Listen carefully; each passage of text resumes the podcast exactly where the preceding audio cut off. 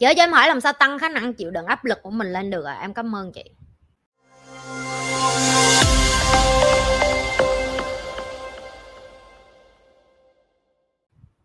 Cái câu hỏi mà chị muốn hỏi ra cho em lại một lần nữa là tại sao em muốn tăng khả năng chịu áp lực?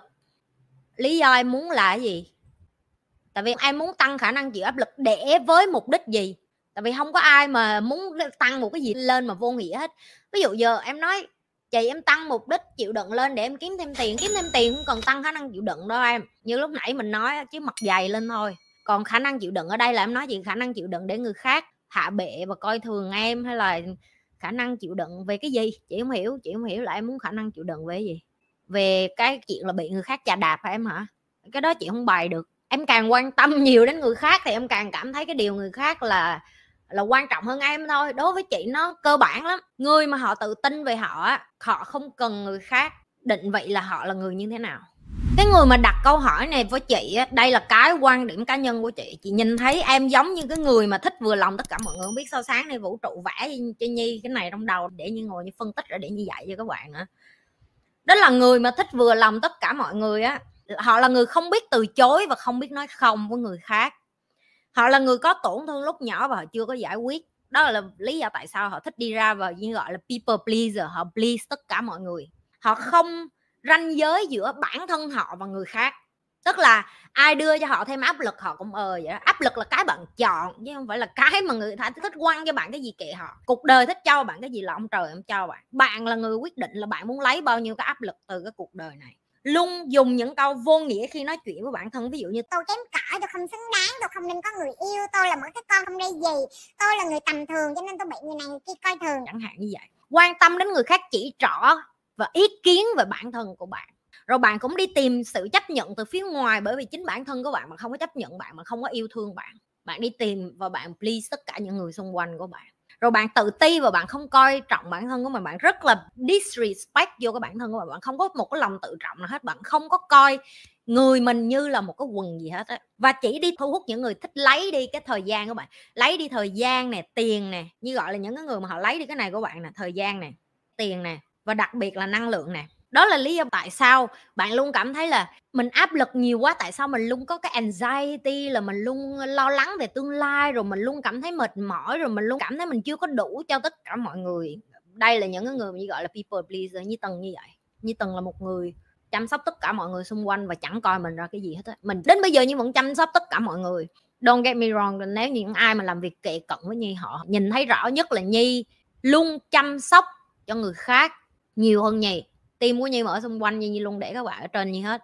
Ờ, nhân viên của Nhi mà xung quanh Nhi, Nhi luôn để các bạn ở trên Nhi và thậm chí gia đình của Nhi vân vân. Nhi luôn thấy được bản thân của mình là mình luôn không phải là Nhi làm như vậy là để Nhi vừa lòng những cái người đó mà Nhi làm như vậy bởi vì Nhi thật sự muốn quan tâm và yêu thương những người xung quanh. Nhưng nó phải có cái ranh giới ví dụ như có những cái lúc Nhi thấy mệt Nhi sẽ nói với bạn là tao không có đi ra ngoài đâu tụi bay đi chơi đi chơi đi tao đi ngủ nếu như nhi của hồi xưa là nhi sẽ cảm thấy trời ơi tại sao mình lại quá đáng vậy? Mình để cho tim của mình tội đi chơi rồi tội mờ mẫm rồi quá đáng quá đáng lẽ mình là chị làm gương mình phải dắt tụi nó đi chơi phải giới thiệu cái này cái kia. Nhi đến một cái độ tuổi mà nhi học được là không nhất thiết Nhi phải đi với họ tất cả mọi nơi để Nhi thể hiện cái tình yêu thương của Nhi đối với họ. Tại vì Nhi cũng là con người và có những lúc Nhi mệt. Nhi đi làm việc rất nhiều. Cái năng lượng của Nhi một ngày dành cho doanh nghiệp, dành cho tất cả mọi người là hầu như ngày nào tối nào Nhi về nhà như nói các bạn Nhi đặt lưng xuống là Nhi đùng là như ngủ. Không có đau đầu, không có nhức đầu, không có suy nghĩ tư duy gì hết đó bởi vì buổi sáng đẩy tạ thấy nguyên một ngày đi làm việc chết nữa. Không thể nào mà tối tới còn sức mà có thể nằm mà anxiety với lo lắng, với lo sợ được nữa hết á. Thì cái mà như muốn ghi ra đây để cho bạn hiểu được là bạn muốn tăng áp lực lên ở cái phần nào. Tại vì nếu như ngày hôm nay bạn đang là people pleaser á, là cái người thích đi vừa lòng tất cả mọi người á, thì bạn có tăng áp lực ở nào đi chăng nữa, bạn cũng bao giờ đủ hết á như nó nói là, ông trời không bao giờ cho bạn cái vấn đề mà bạn không có khả năng giải quyết. Ông trời luôn cho bạn cái vấn đề vừa với khả năng của bạn.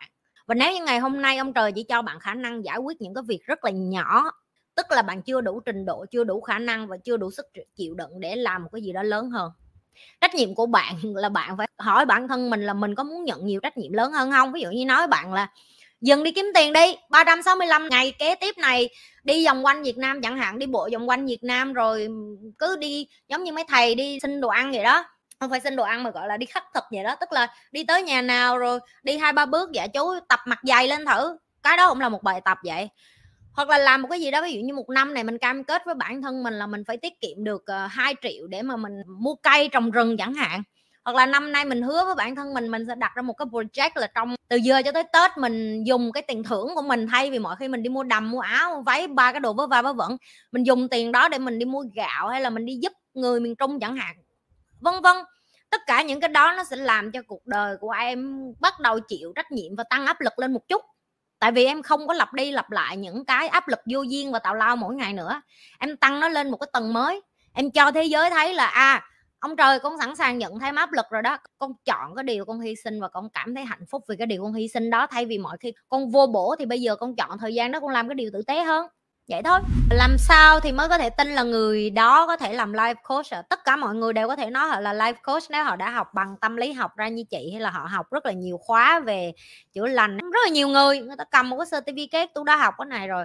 Học là một chuyện nhưng mà em có khách không là một chuyện khác. Cho nên là đối với chị câu hỏi mà chị luôn hỏi là question vậy này là cái người này họ lấy tiền ở đâu rồi họ sống? Và cái họ dạy cho em nó có đến từ kinh nghiệm của họ hay không? Ví dụ như chị, có những cái người thầy đến chị nói ví dụ như thầy Dom hay thầy Douglas, chị rất là nể tại vì á, họ cho chị nhìn thấy kết quả bằng cái công ty của họ tao là một đứa mà mắt thấy tay nghe, kiểm tra sổ sách, tao còn không tin nữa. Đừng có nói với chuyện với tao là mày đến mày dạy học với tao. Cho nên chị nói là chị sẵn sàng. Cho tụi em nhìn thấy những cái bạn mà học trong lớp hay không biết của chị họ thấy là tao cho tụi nó nhìn thấy tài khoản ngân hàng của tao có tiền sao luôn á. Và chị cũng bày với họ rất là nhiều thứ là sổ sách làm sao, giấy tờ làm sao để cho tụi ba em biết được là vàng thiệt thì không có sợ lửa. Chị dạy cái thứ mà không những chị học từ lý thuyết ra và chị áp dụng và chị thực hành và chị thành công. Đó là cái điểm nhấn duy nhất chẳng có cái bí mật gì ở cái kênh Nhi Lê này hết người khác. Ôi, bí mật các bạn học đi rồi tôi sẽ cho các bạn biết bí mật. Không có bí mật nhưng không có bí mật như nói thẳng luôn. Đây là những thứ như biết những thứ mà như dạy được bạn trên online là những cái kiến thức như học như áp dụng như thành công.